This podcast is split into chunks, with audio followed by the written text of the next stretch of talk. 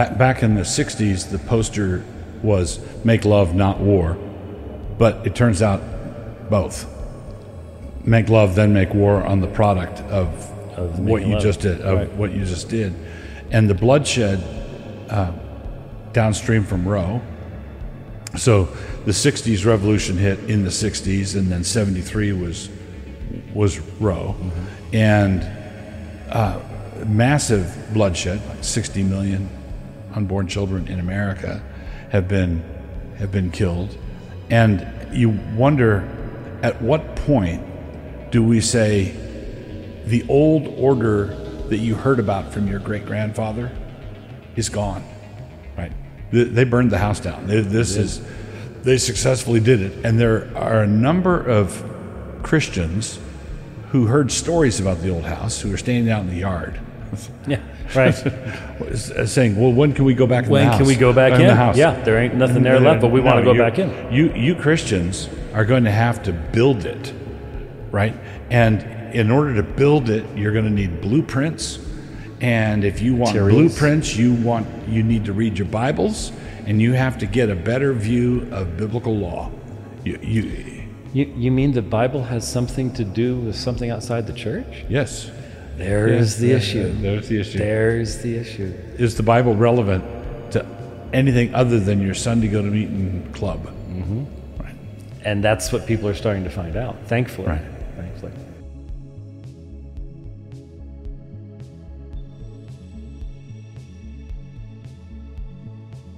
Greetings, friends. Welcome back to the broadcast. I'm Sean. Website is scriptureandprophecy.com. And just so you know, there's uh, a blog post that will accompany today's uh, talk. Uh, and there was, I, I recently written one uh, that posted last week that I just kind of forgot to tell you guys about.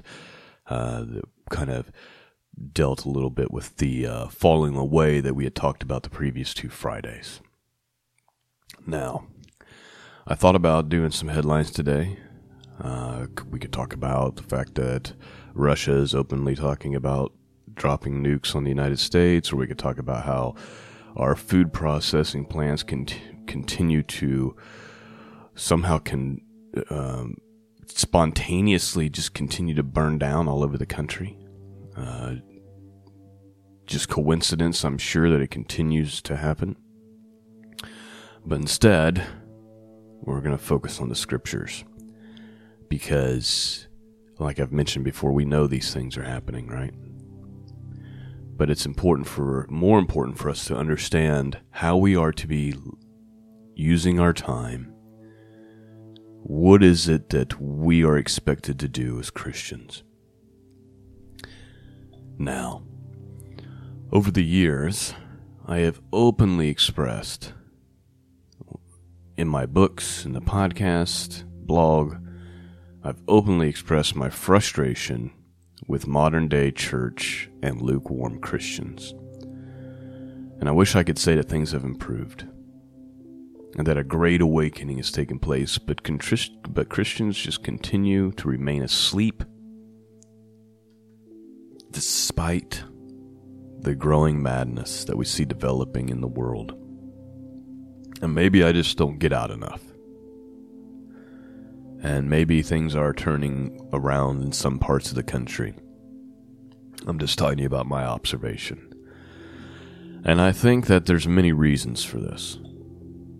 And I think, uh, you know, many reasons why they continue to, majority of Christians in the Western world anyway, continue to remain asleep.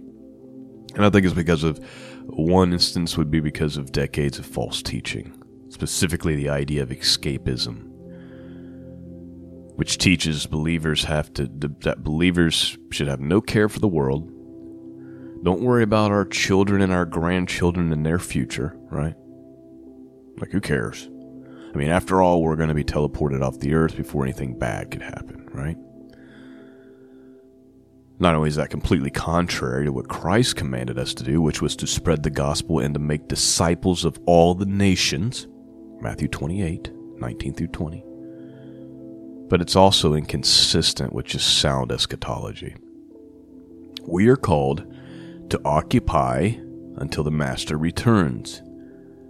We are to be busy about our Father's business, working to build the kingdom of God here on earth. We are told to take our talents and multiply them. And yet, this is not what I see a majority of those who claim Christ doing with their lives. We're going to look at three parables today. That's going to be our main focus. Let's start, and let's just dig right in. We're going to start with the parable of the weeds because we see everything going on, right? And and the, those who are the seed of the serpent, right? The, just the most disgusting, vile, filthy people just ruling the world, participating in all forms of just debauchery, all forms of perversion and wickedness. And we think may think to ourselves, at least I do occasionally, God, why don't you do something about these people? Let's look at this parable, Matthew 13, 24 through 30. Another parable put he forth unto them, saying, The kingdom of heaven. What are we dealing with here? What's the context? Jesus is getting ready to tell you a story about how the kingdom of heaven works. The kingdom of heaven is likened unto a man which soweth seed in his field. But while men slept, his enemy came and sowed tares among the wheat and went his way. But when the blade was sprung up and brought forth fruit, then appeared the tares also. So the servant of the householder came, and he said unto him, Sir, did not thou sow good seed in thy field? From whence then hath it tares? And he said unto them, An enemy has done this. And the servant said unto him, Will thou then that we go and gather them up? But he said, Nay, lest while you gather up the tares ye root up also the wheat with them. Let them both grow together until the harvest. And in the time of the harvest I will say to the reapers, Gather ye together first the tares, and bind them in bundles to burn them, but the wheat into my barn. Now, if you've ever had a garden, and listen, I, if you've heard me cover this parable a million times before, I apologize, but it's important.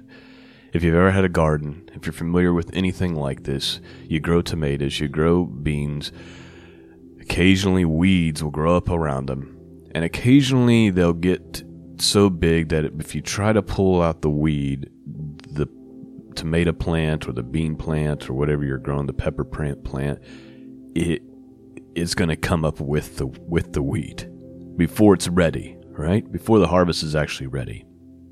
I mean, it's going to come up with the with the weed before the harvest is ready.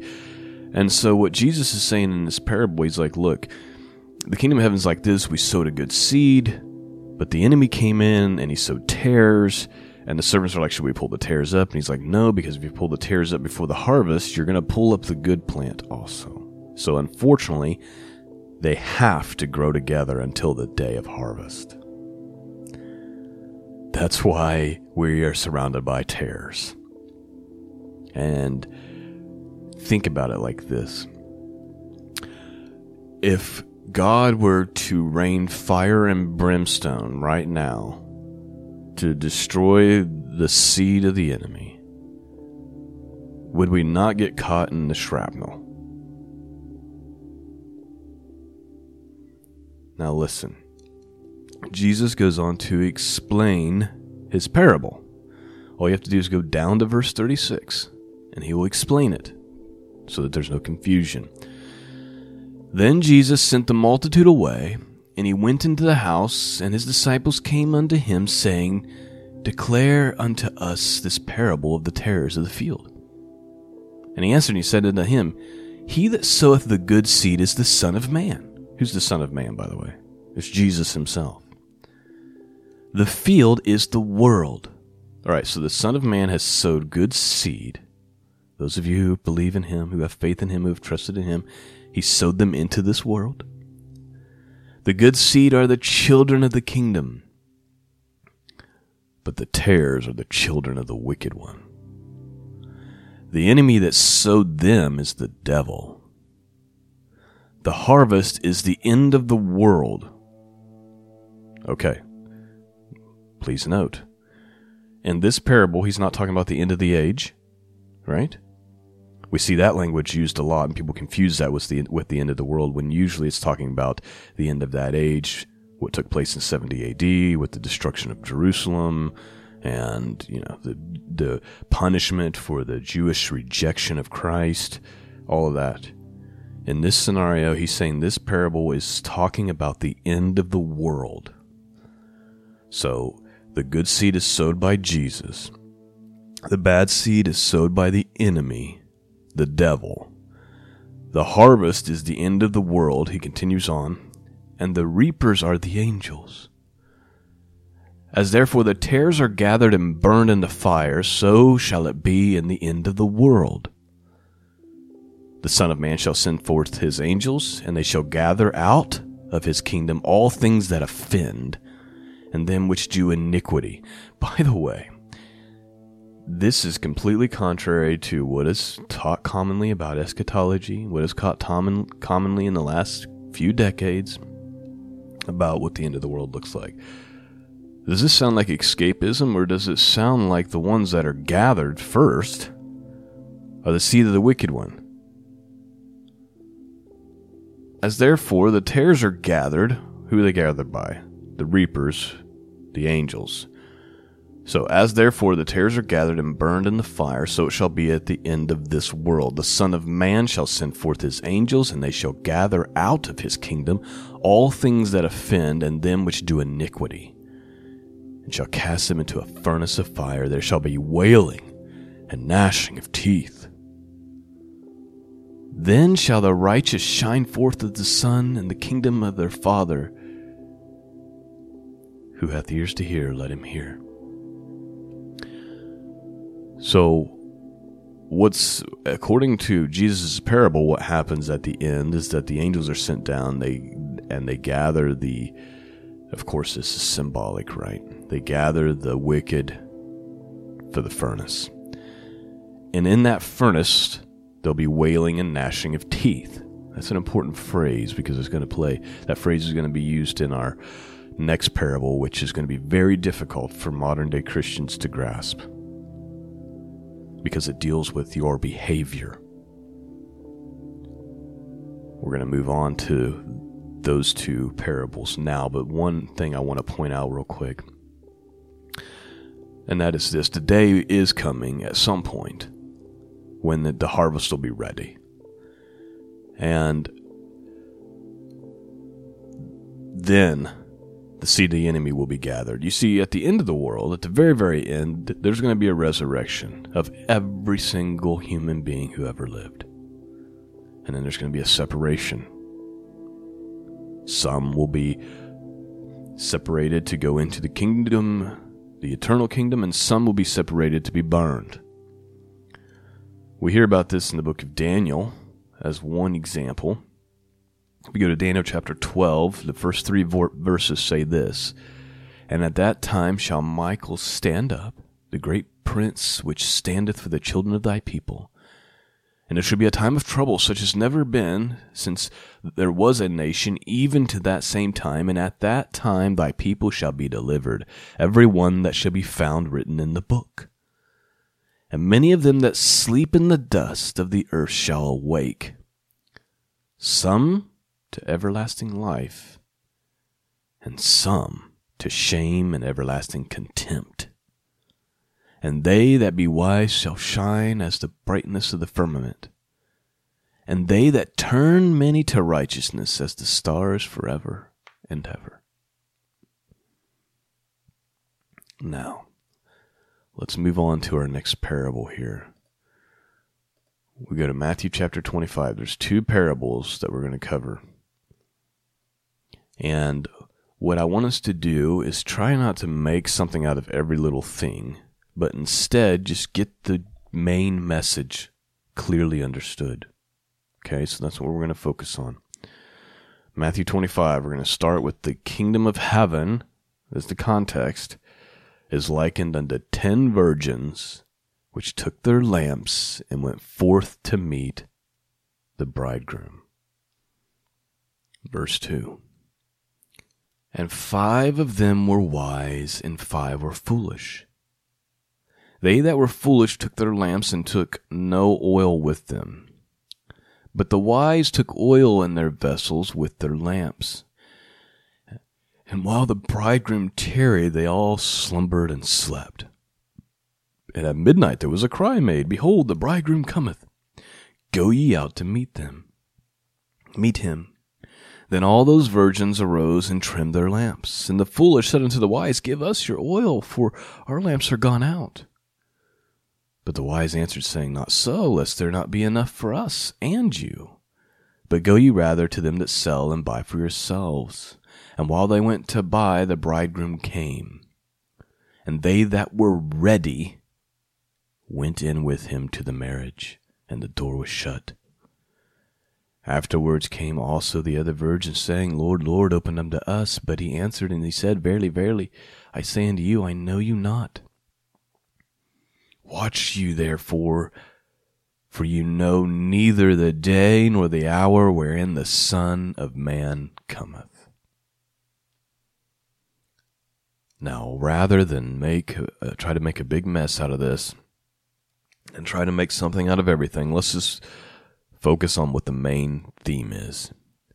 The main theme is that you have the 10 virgins, half of them are prepared for the bridegroom and half of them aren't. It's that simple. Half of them took it seriously, half of them didn't.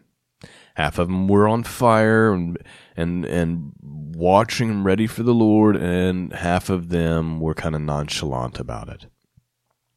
So what happened? So when the bridegroom came, the five that were ready went into the marriage supper, and then the five who were unprepared all of a sudden are they're scrambling, trying to figure out how to make this right at the last second, but it's too late because the door is shut.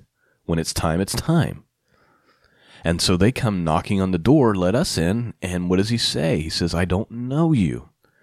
It's a picture of intimacy. It's not like I don't know who you are. It's I don't know you. We're not in an we're not in an actual real relationship.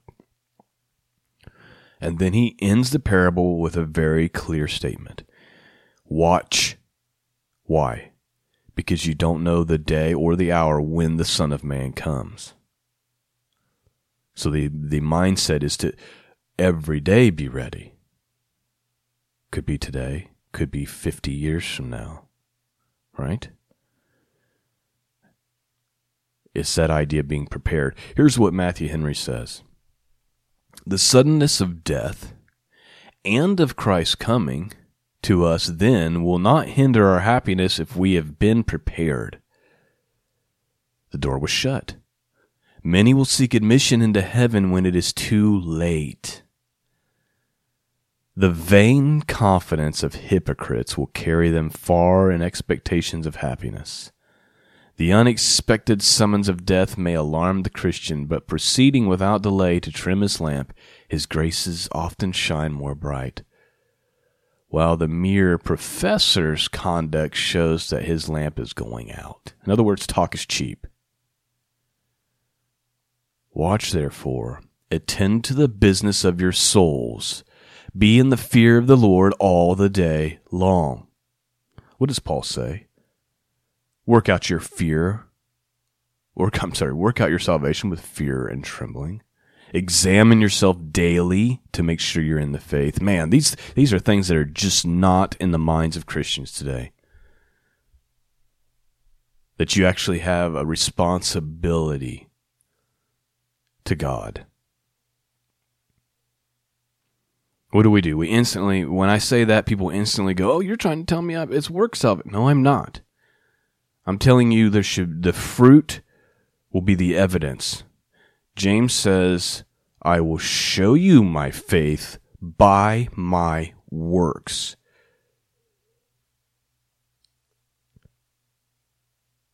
Jesus says, Many will say to me on that day, Lord, Lord, didn't we do all this? Didn't we do that? And he's going to say, Depart from me, you workers of iniquity. What does that mean? Workers of lawlessness.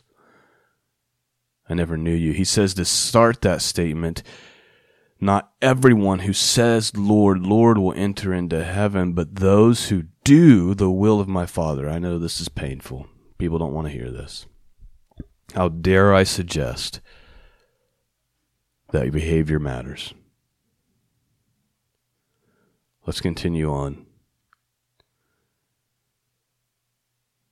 to the talents. This is very, very important. This is a continuation. He's this is the same paragraph or you know, same chapter. He's just continuing on with another story to illustrate what he's talking about. For the kingdom of heaven is as a man traveling unto a far country who called his own servants and delivered unto him unto them his goods.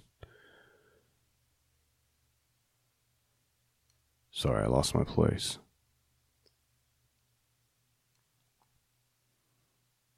And he delivered unto them his goods.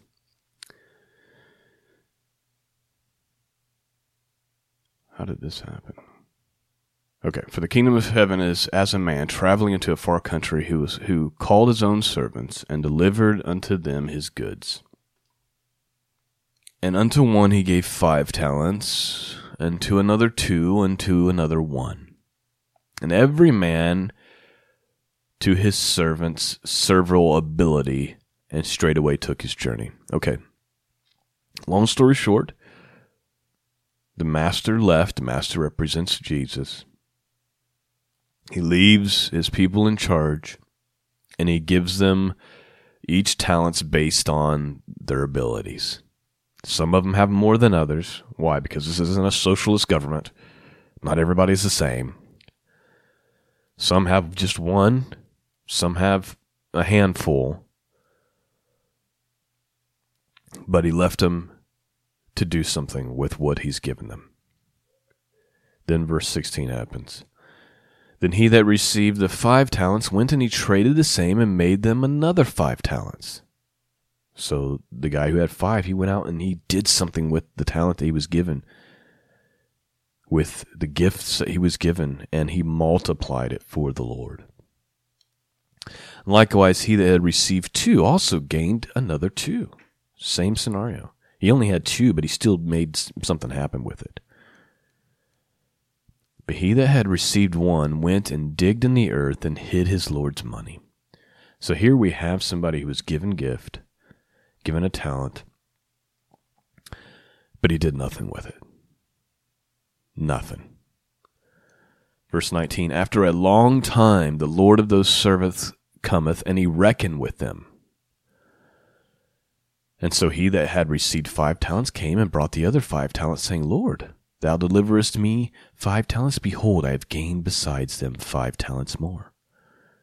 And his Lord said unto him, Well done, thou good and faithful servant. Thou hast been faithful over a few things. I will make thee ruler over many things. Enter thou in to the joy of the Lord. And he that received two talents came and said, Lord, thou deliverest unto me two talents. Behold, I have gained two talents beside them. And his Lord said unto him, Well done, good and faithful servant. Thou hast been faithful with a few things, I will make thee ruler over many things. Enter thou into the joy of thy Lord. Then he which had received the one talent came and said, Lord, I knew thee that thou art a hard man, reaping where thou hast not sown, and gathering where thou hast not strawed. And I was afraid, and I went and I hid my talent in the earth, and lo, there how and lo, there thou hast that is thine. So, in other words, this servant, he, first of all, he had a poor attitude about the master, not even a correct attitude about him. And he basically he's coming to the Lord with excuses, namely blaming the Lord, right? Well, it's your fault that I didn't do this because you're a hard man. Here's the response his Lord answered and he said unto him, Thou wicked and slothful servant. Thou knewest that I reap where I sowed not, and gather where I have not strawed. Thou oughtest therefore have put my money to the exchangers. In other words, put it in the bank so it would gain interest. and then at my coming I should have received mine own with usury. That's what that word usury means. Take therefore the talent from him and give it to him which has ten talents. For unto everyone that hath shall be given, and he shall have abundance, but from him that hath not shall be taken away even that which he hath.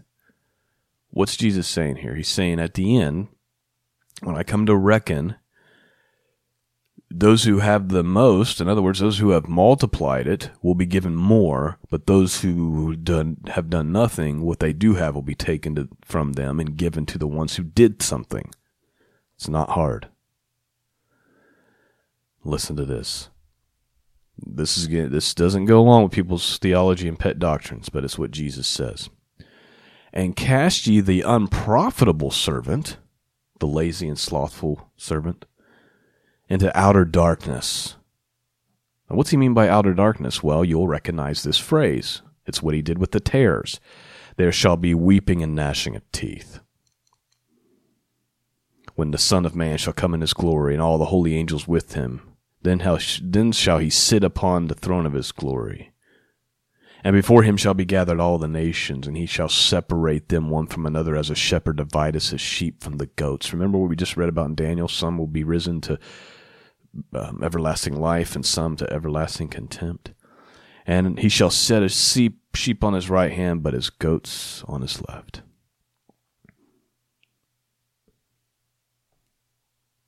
And then the king shall say unto them on his right hand, Come ye, blessed of my father, inherit the kingdom prepared for you from the foundation of the world.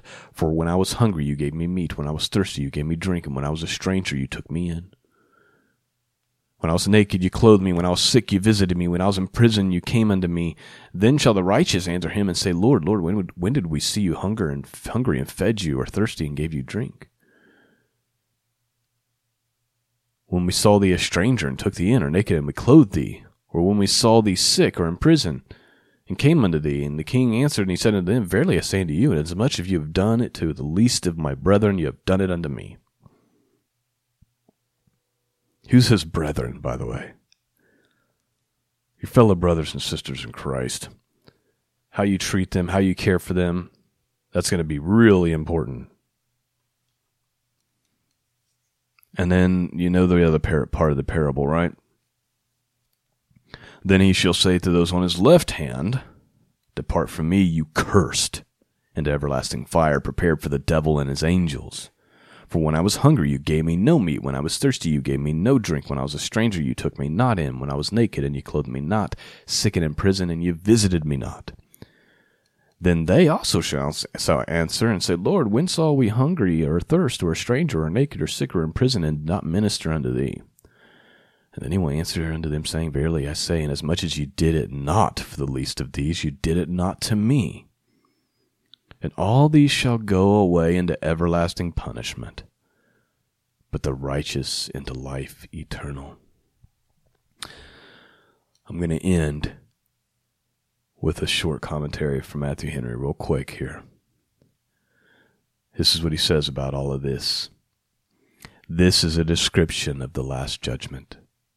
It is as an explanation of the former parables. There is a judgment to come, in which every man shall be sentenced to a state of everlasting happiness or misery. Christ shall come not only in the glory of his Father, but in his own glory as a mediator.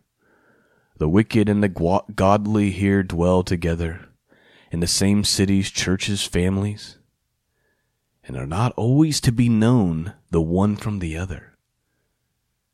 Such are the weaknesses of saints, such the hypocrites of sinners.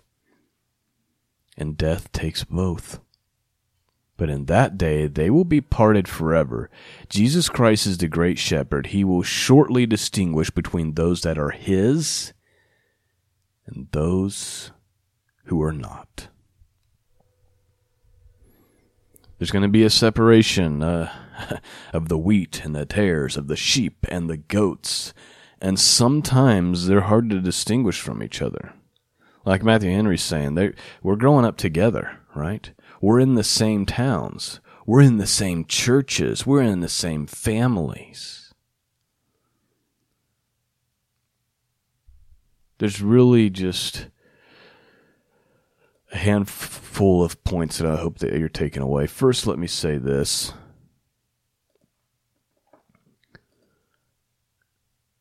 It is my opinion that most modern day Christians have unknowingly become the slothful and wicked servant. Burying their God given gifts and talents in the backyard while foolishly saying to themselves, no big deal because grace. When that's your attitude, look, there's, there's the attitude of gratefulness because of grace, right? Because I can't earn it. I can't do it myself. What I'm talking about is those who use grace, who pervert grace to justify their laziness, their slothfulness, their sinful behavior. Like they're so casual about it. There's something wrong with your faith if that's your attitude because you're perverting the grace of God to give yourself permission to be lazy and uninvolved in the battle for the human soul, which is our responsibility as Christians. That's the Great Commission.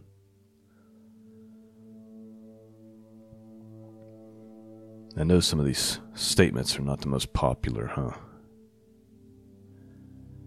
So let me just say three things, and then we'll end. Three things that I hope that I've gotten across this morning. First, there's coming a time when these demons will be dealt with. We don't know when that is, so we need to stop it and stop acting like we know for sure.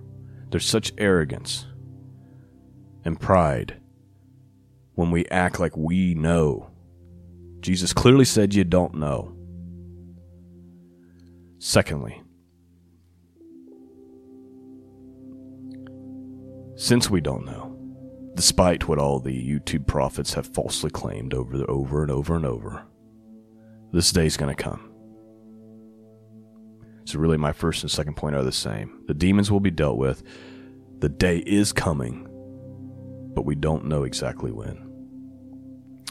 And lastly, while we wait, we have a responsibility. We are to be busy, working, specifically working on furthering the gospel message and the kingdom of God to the ends of the earth. That's our responsibility. That's our responsibility. All right. I'm going to end with another clip, and uh, I just pray that you've been blessed this morning. Sometimes I just have to do what I feel led to do. And in fact, I was up late last night, so I wasn't going to get up early this morning. I was like, I'm, it's just going to have to wait till Sunday morning. I, I can't do this before I go to work. I'm just too tired. And wouldn't you know it, that an, alarm went off at 5.30,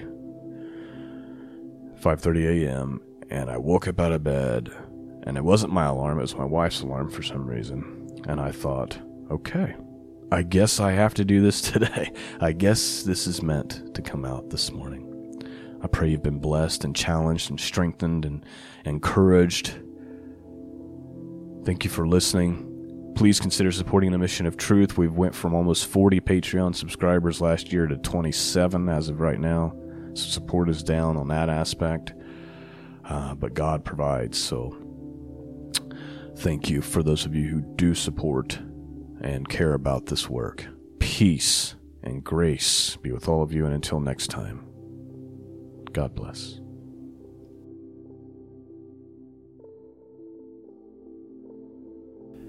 To say anything to the world that they're going to find offensive Mm-hmm. outside of, well, you, you might not want to do those sins, or you you might you know receive judgment someday. Right. The idea that there is an authority in that has been given to Christ on earth, in heaven and on earth, Mm-hmm. um, that's that's not comfortable Christianity. That's not pe- that's that's not having uh, peace with the world. Well, we we were never supposed to have had peace with the world in that in that sense in the first place. There was an Anglican clergyman who said, Everywhere the Apostle Paul went, there was a revival or a riot. He said, Everywhere I go, they serve tea. There you go. There- That's it. There you go. So, why uh, the most stalwart among our pastors and leaders are the ones who are actually trying to put out the fires that the bad guys set?